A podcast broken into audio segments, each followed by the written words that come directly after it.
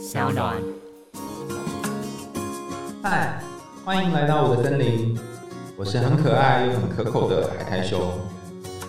海苔熊心里话，在这里陪着你。各位朋友，大家好，欢迎回到海苔熊心里话。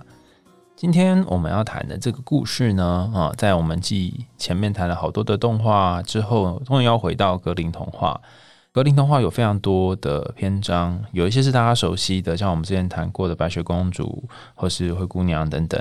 那今天要谈的这一个篇章比较有趣，它是很少人听过的一个故事。可是这个故事刚好跟很多人在岁末年终或是一个年一年刚开要开始的这段时间，会面临的一种。不确定，然后有点彷徨，不知道在要如何前进的感觉有点关联，所以我特别讲了这个故事。这个故事叫做《魔鬼和他的祖母》，听起来就是一个不会想让大家特别想看的故事嘛，哈。但是如果你仔细读这个故事，你就会发现它有好多有趣的部分。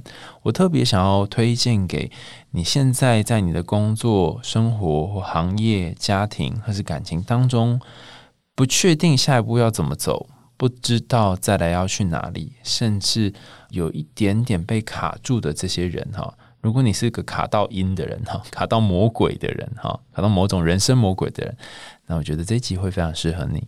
好哦，那我们一如以往，你可以找一个舒服的地方坐下来或躺下来，然后调整你的呼吸。我们要谈这个格林童话里面非常有趣的一个故事，叫做《魔鬼和他的祖母》。从前爆发了一场战争，国王招募了很多士兵，但是他发给士兵的粮食却少得可怜，士兵们根本吃不饱。于是其中有三个士兵说好要一起逃跑。其中一个士兵说：“如果我们被抓住，就会被吊死。要怎么样才能够顺利逃走呢？”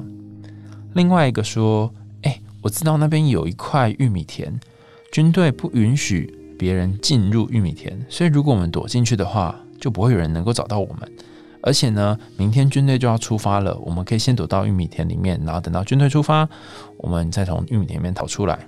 于是他们三个人就溜进了那个玉米田里面，因为米田的那个草长得很高，所以他们可以躲进去。但隔天军队不但没有出发，反而是继续驻扎在玉米田的周围。他们三个人在里面躲了两天两夜。简直快要饿死了。可是他们一旦现在从玉米田里面跑出来，就必死无疑，因为那些人在抓那个逃兵嘛，有三个逃兵。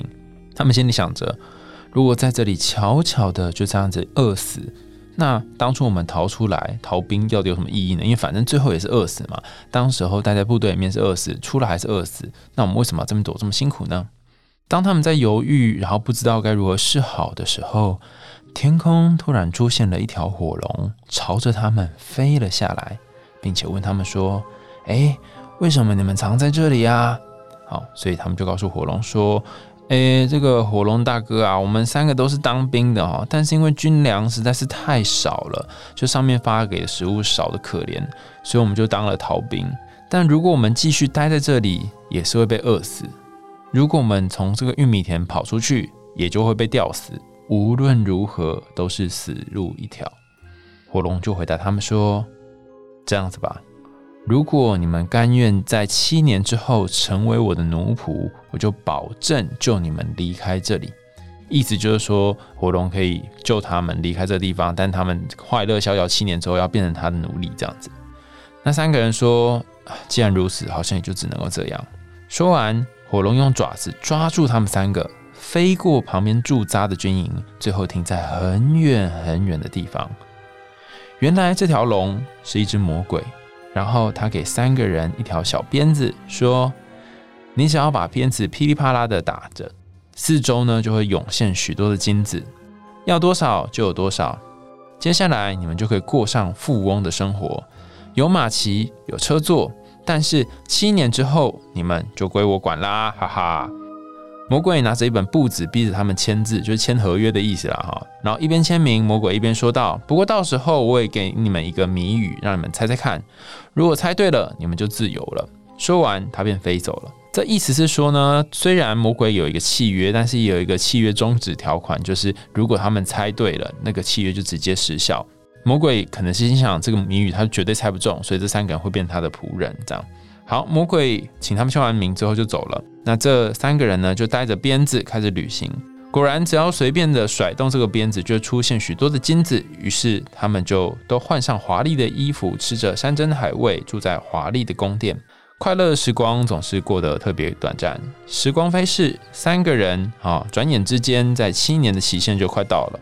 其中有两个人开始觉得心中非常不安，另外一个人却说：“兄弟们，别害怕，我很聪明，包准能够猜出谜语。”哈，但另外两个人还是相当的紧张。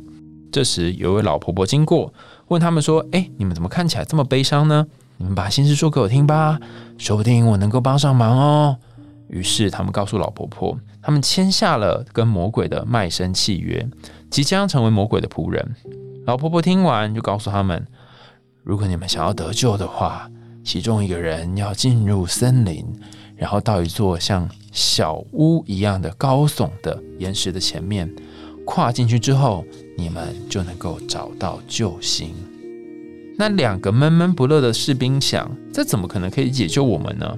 只剩下另外那一个自信满满的、自己觉得聪明的士兵呢，开心的站起来，然后他朝森林当中走去。他找到了一个石头的房子，并且走进去。屋子里面坐着一位老太婆，然后老太婆呢，其实就是这个魔鬼的祖母。祖母问士兵从哪里来，然后到这里要干什么？士兵就把一切的事情都告诉他们。祖母觉得有点不忍心，便答应要帮助他。然后祖母揭开地窖里面的一块大石板，然后跟士兵说：“你躲进去，里面你可以听到外面的一切，千万要做好，不要动。等龙来了，我会问他谜语是什么，你仔细听就好啦。”到到夜晚十二点。龙真的飞来这个祖母的地方要饭来吃，老祖母端上酒菜，然后他一边吃喝一边说：“哎，今天运气可真不好。可是呢，我七年前呢抓了三个士兵，这是十拿九稳的，我一定可以让他们变成我的仆人。”祖母说：“三个士兵吗？他们说不定能够临阵脱逃呢。”魔鬼一笑说：“我有个谜语要给他们猜，不过他们肯定猜不出来。”祖母问他说。是个什么样的谜语呢？魔鬼就告诉他：“嘿嘿，我可以跟你讲哦，谜语就是在辽阔的北海有一只死的长尾的猴子，长尾猿啊，那是他们的烤肉；一头鲸的肋骨是他们的银勺子；一条空心的老马的腿是他们的酒杯。”魔鬼一边吃吃喝喝，很快就睡着了。此时，老祖母才揭开石板，让士兵上来跟他说。哎，刚刚他讲那三个谜语，你都记牢了没有？士兵说记住了，我都记住了。哎，太好了，这下得救了。随后，他们悄悄地从窗户爬了出去，然后他跑到他的同伴身边，跟他们说后获得谜底的事情。这下三个人开心的不得了，他们拿起鞭子，抽出许多金币，让他们满地乱滚。七年过去了，魔鬼带着那本合约就出现，说：“哎，我要带你们去地狱喽！哈，在这之前呢，我让你们吃最后一顿饭。如果你们能够猜出你们吃什么，你们就自由了，而且还可以留着这个鞭子。”第一个士兵说：“在辽阔的北海有一只死掉的长尾猿，那肯定是烤肉。”魔鬼又惊吓又生气，他心想：“怎么可能会有人知道呢？”但他还是按耐住他的脾气，就说：“好，那你们用的勺子是什么勺子呢？”第二个士兵说：“金鱼的肋骨是我们的勺子。”魔鬼气坏了，他咆哮的大问：“好，那你们知道酒杯是用什么做的吗？”第三个士兵说：“那是一条老马的腿，然后做成我们的酒杯。”魔鬼怒吼着飞走了。那因为他失效的这个契约呢，无法管束三个士兵。从此，他们留下那条鞭子，在需要的时候就抽动几下，然后几个人一起愉快的生活着，一直到老跟死亡。听起来是一个非常呃愉快的故事。这过程当中，不论是三个士兵的哪一个士兵，好像都没有经历什么巨大的考验，然后就平白无故的获得了谜语的解答，然后还平白无故获得了能够获得金钱的鞭子，这我们也太好了吧哈！那这故事到底要讲什么呢哈？我在这里就不再重复以前讲的一些呃扩大法的隐喻，比方说呃三这个数字哈。或者是祖母的智慧老人原型，或者是魔鬼的隐喻等等，我就跳过这些。我想要讲这个故事对我来讲比较有趣的部分。当然，童话故事有很多解法哈，所以我只是啊拿一种解法来跟大家讨论。那刚刚前面有跟大家预告，我们这次要谈的是那种。你可能已经工作到一个阶段，面临了中年，或者是刚开始工作，可是你不确定这是不是自己想要的工作，甚至你现在在读书，你现在在呃你的学校念的科系、念的科目不是你喜欢的，你有点犹豫，不确定人生的方向是什么。那这个故事好像有给我们一些些小小的启示。按照顺序来哈，它的一开始来谈，你会发现它跟好多故事一样，开头都有一个老国王。那这个国王象征的一个比较强大的力量逐渐的凋零，就连他养的这个军队呢，根本食物都不够，所以他是一个缺乏滋养的、没有阴性或是母亲力量的、可以温柔、可以照顾的、可以让这些士兵比较比较舒服的部分却消失了，只剩下一个残破的国王以及食物供给不足的军队。在这样的情况下，这三个士兵去了哪呢？他们去到一个有趣的地方，就是躲到玉米田里。玉米田这三个字其实是一个有趣的象征，它的象征来自于玉米本身是一种碳水化合物，就是我们会用来吃东西的这个主食，包含很多中南美洲国家在之前一段时间的时候，可能都还是拿玉米当做主食，或者是我们曾经就像我们文化当中也会有什么玉米饼啊这种东西。那这种可以当做主食，可以喂饱我们的食物，其实如果士兵有火能够生火的话。那他们就可以在这个玉米田里面把这些玉米煮来吃了哈，不是变成爆米花哈，就真的煮成可以吃的东西。可是他们欠的就是火，于是他们在一个看似很丰饶的、很富裕的环境里面，但是却即将要饿死。这种状况其实好像是我们的人生当中，我们每一个人身上都有一些自己独特、厉害、好棒的地方。可是我们却忘记了这些好棒、厉害、独特的地方，它也有一些呃需要时间沉淀，或是需要火龙来烧烤才能够喂饱我们自己。于是，在这几个士兵他不知道该怎么办，然后人生面临抉择的时候呢，就出现了这只火龙。大家有没有想过，为什么不是冰龙呢？不是雷龙？为什么是火龙呢？哈，因为这个火龙目的就是，他们并不是真的要害这三个士兵，而是要让他们已经存在的很富裕的、很丰饶的这个有很多食物的玉米田里面的玉米们可以熟成，可以变成真的可以吃的食物。所以换算到我们真实的人生当中，就是你身上有很棒的特质，你有成功的可能。你是上天所眷顾的人，你是神选的三个士兵的其中一个。可是你愿不愿意相信自己是这样的人？如果你愿意相信自己是这样的人，那么或许那个伪装成恶魔跟恶龙的火龙就会出现，然后会给你一些试炼。这个试炼是就像火烤一样，当他这个火烧到了你，让你通过了试炼之后，你就会慢慢变成。把那些你原本就很有很有营养的东西，从不能吃的变成可以吃的，从不能养活你的变成可以养活你的。好，所以这一段就是玉米田跟火龙的隐喻。那再来，我想要讲的隐喻是有关于逃避工作的人。如果你在目前的工作你做的并不开心，或是如果你目前还在失业，或是正在找寻工作当中，你不晓得在要做什么。那么，我猜这个故事也给了一个方向，就是说，我们人生总是会遇到吃不饱、前途迷茫，甚至腹背受敌、四面楚歌的状况。你可以看到，当三个士兵当初是就是因为吃不饱才逃离那个军队，可是他们逃离之后一样吃不饱，而且在一个明明很富裕丰饶的地方，然后吃不饱。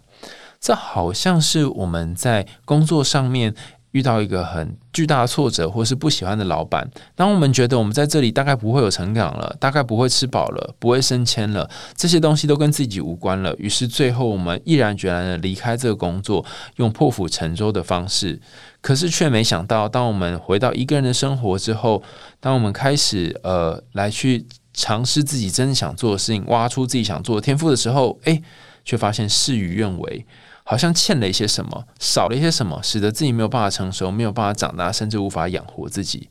这时候的你就像是在稻田中的这些士兵一样，其实没有办法做什么事，你只能等待，等待火龙降临的那一天，等待火龙把你从团团包围的士兵当中给抓走，让你有自由的那一天。好，这边谈到一个重要词，叫做自由。这些士兵为什么会变不自由呢？其实很容易理解，他们被什么东西给团团包围住呢？他们被。之前他们所在这个军队驻守的这个军队给包围住，倘若他们逃出去，就会被军队们发现，然后他们也会是死路一条。这里的隐喻其实蛮明显的，不知道大家有没有发现哈？就是。你在前一个公司，或是前一个你很在意的地方，然后你有很努力获得了某些结果，甚至是他们很不希望你走，但是你知道继续在这个地方待下去，你可能会面临枯竭，可能会就像这个国王一样，无法喂养自己的士兵，也无法喂养自己。为了避免这种状况发生，你在悲剧产生之前就准备跳槽了。但是跳槽之后，你却发现，哎，好像就算你跳槽，你还是不知道自己要做什么。那其实刚刚讲的这一段，就是士兵逃走的过程，等于是在上一个从上一段关系、从上一段公司当中跳出来。但就算你逃走了，你会发现上一段公司的一些隐喻，或上一段公司的一些规则或象征，仍然存在你的心中。我们会称作遗毒啦，就遗留下来的毒。比方说，你在前一段工作环境当中，你会被要求说一定不能迟到，一定要准时，然后准时上班、准时下班，绝对不可以加班。如果加班的话，要扣什么什么什么之类的。遇到某些规则，那当你到新的单位工作，或是自己在家工作的时候，好像你会给自己设定某一些规则，你不能超出这些规则，不能够越矩，不能够呃跟这些决。规定不一样，它就像是在稻草旁边围成的这一座墙一样，然后透过这座墙告诉你说你什么可以做，什么不能做。可是你在里面却觉得不自由，却觉得被困住了。好，那再下来，我们故事推展到所谓魔鬼的母亲，大家有没有发现，这个魔鬼的母亲其实某种程度上面也是到森林里面提醒他们的这个老太太。为什么这里采用的是魔鬼的母亲呢？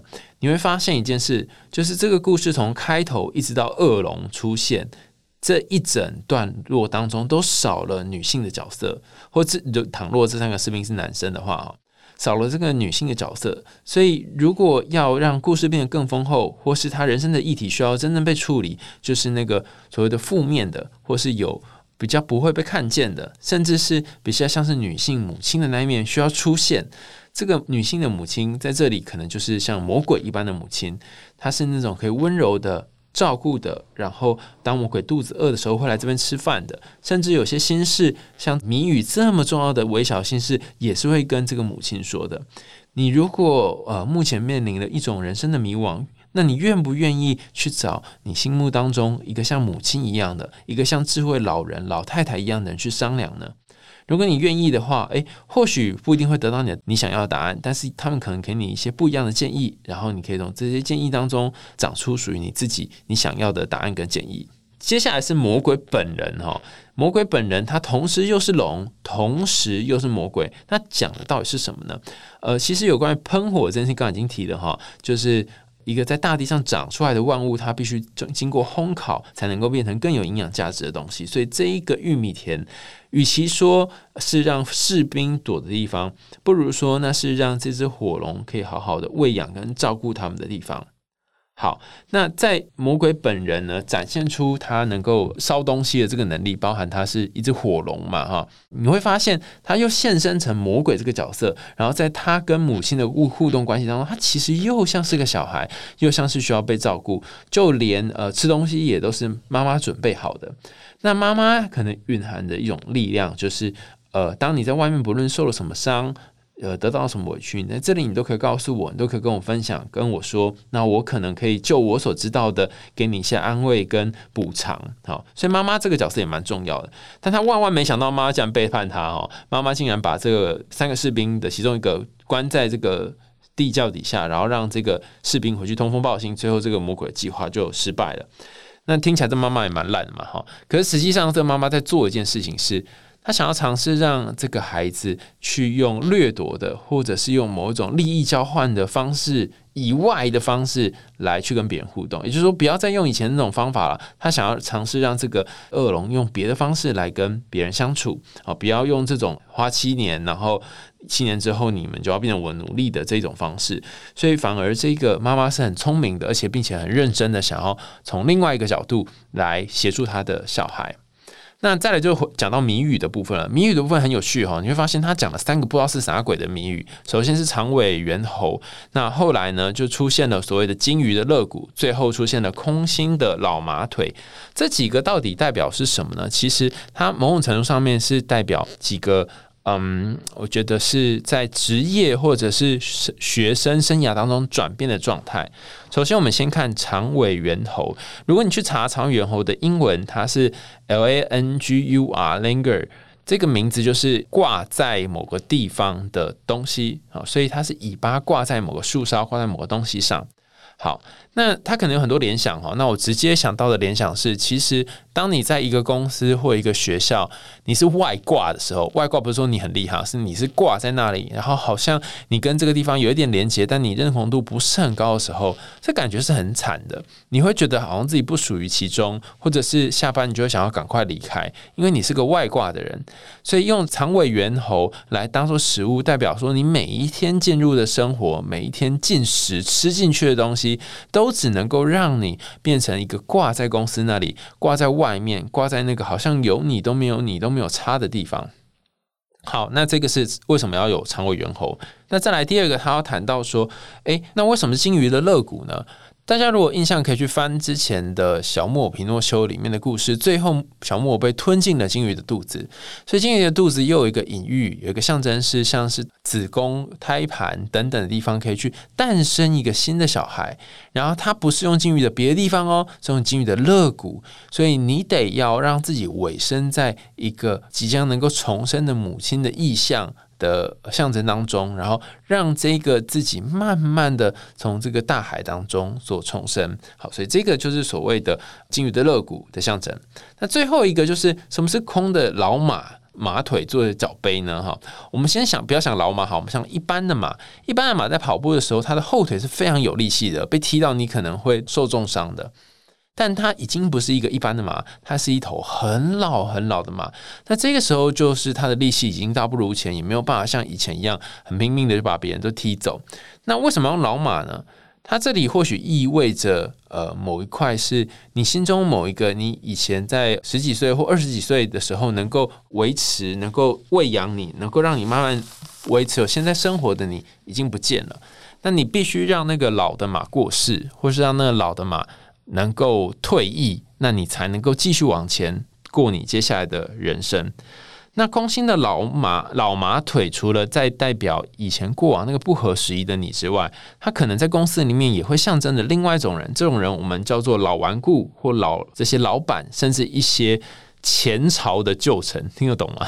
就是。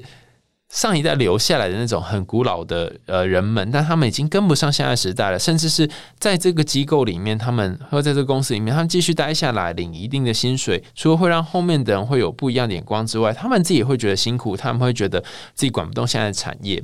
这样的情况很容易出现在传统产业当中，尤其是那个传统产业当中第二代或第三代要接这个家里面的家业的时候，那你很容易就会发现说，哎，为什么好像有一个人会有两个这种，就是从爸爸那个年代就开始奋斗的老兵们，或是妈妈那年代开始奋斗的老兵们，然后留下来。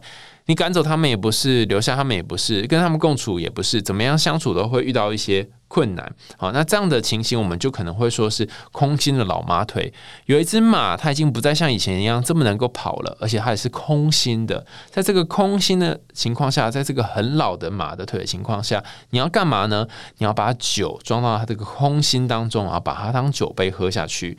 有几种解释哈，一种是你可以把酒言欢，跟他们把诺，或者是把它当成是装酒杯的容器，就是不要笑想跟他在生活、工作上或者是学业上面有更多的交集了，就是他就是陪你出去玩乐或者是享受人生的对象，他只是酒杯，而不是你桌上面的砚台跟墨水。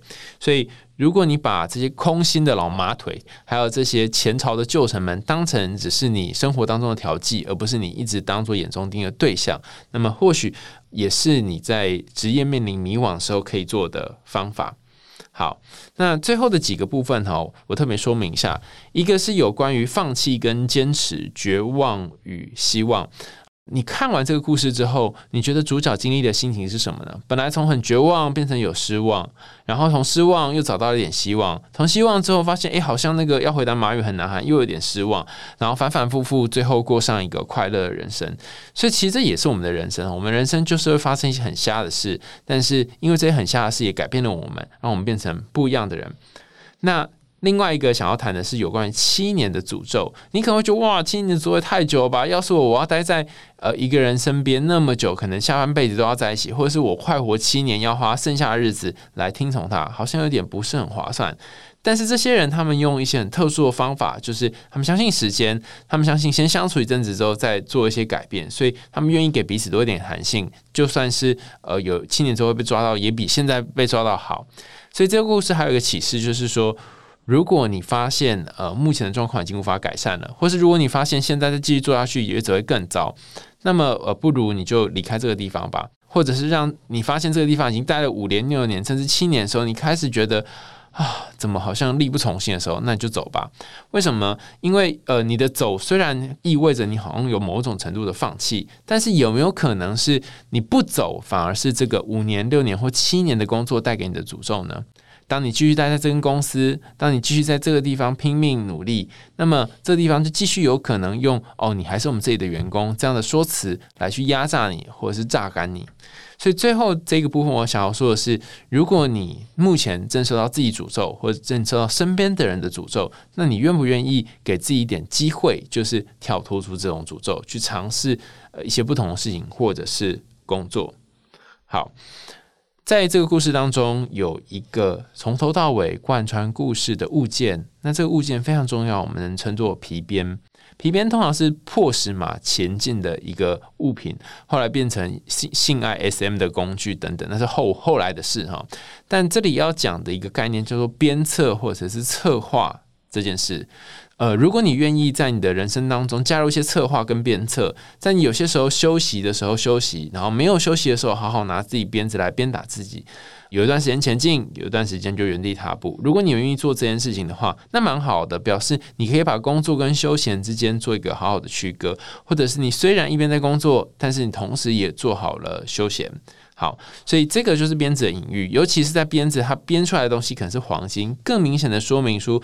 当你如果透过某种努力，而且是允许自己有时候不努力的那种努力的话，那么这皮鞭可能会吐出更多更多的金子，然后让你在后面的衣食更无缺。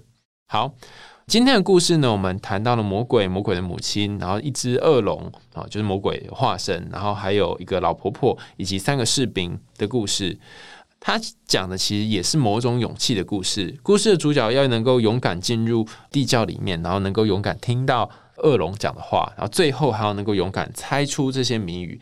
他讲的也是一个停滞与前进的故事。很多时候我们会觉得停留在原地很痛苦，然后好像什么都不能做。但也有一些时候，我们就是需要一种等待，等待时间经过，等待自己能够更放过自己一点。然后你可以回去处理你跟家人的问题，比方说像魔鬼跟那魔鬼的母亲有问题，你可以回去处理你内心空虚的议题，没有办法跟别人真实的交往跟互动，只能透过很简单的一些字句。跟其他人谈谈一些很浅薄的话。倘若你是这样的人的话，你可能可以给自己一个小小的练习的机会，是开始建立一些比较像真实的关系，开始建立跟一个人好好的、认真的相处的有感情性的关系。这个练习可能会让你有点辛苦，辛苦的程度就像是拿皮鞭在你身上抽打一样。但当你开始熟悉并且辛苦抽打自己，然后久了之后，你会形成另外一种习惯。这个习惯就是：诶，我好像也可以要求别人，我好像也可以逃离这间公司，我好像可以离开这个公司之后有其他的天空。那么这样子，你的练习就有所价值了。最后，我想说，今天谈的这个魔鬼与他母亲的故事，谈的其实是工作与休闲平衡的故事。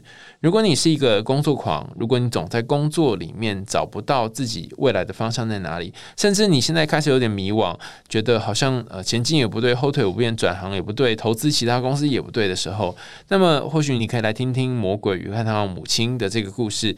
你会发现，就算是在深沉哀痛的年代，就算是在糟糕的环境，就算是你。四面楚歌，都有一大堆人包围你，无法前进的情况，你还是有可能可以找到属于你的真正的那些可以陪你走之后日子的人。你还是可能可以找到和你一起烦恼、伤脑筋的另外两个士兵，还是可能会有想要帮忙你的不一样性别的老婆婆或老先生来协助你完成人生当中剩下的课题。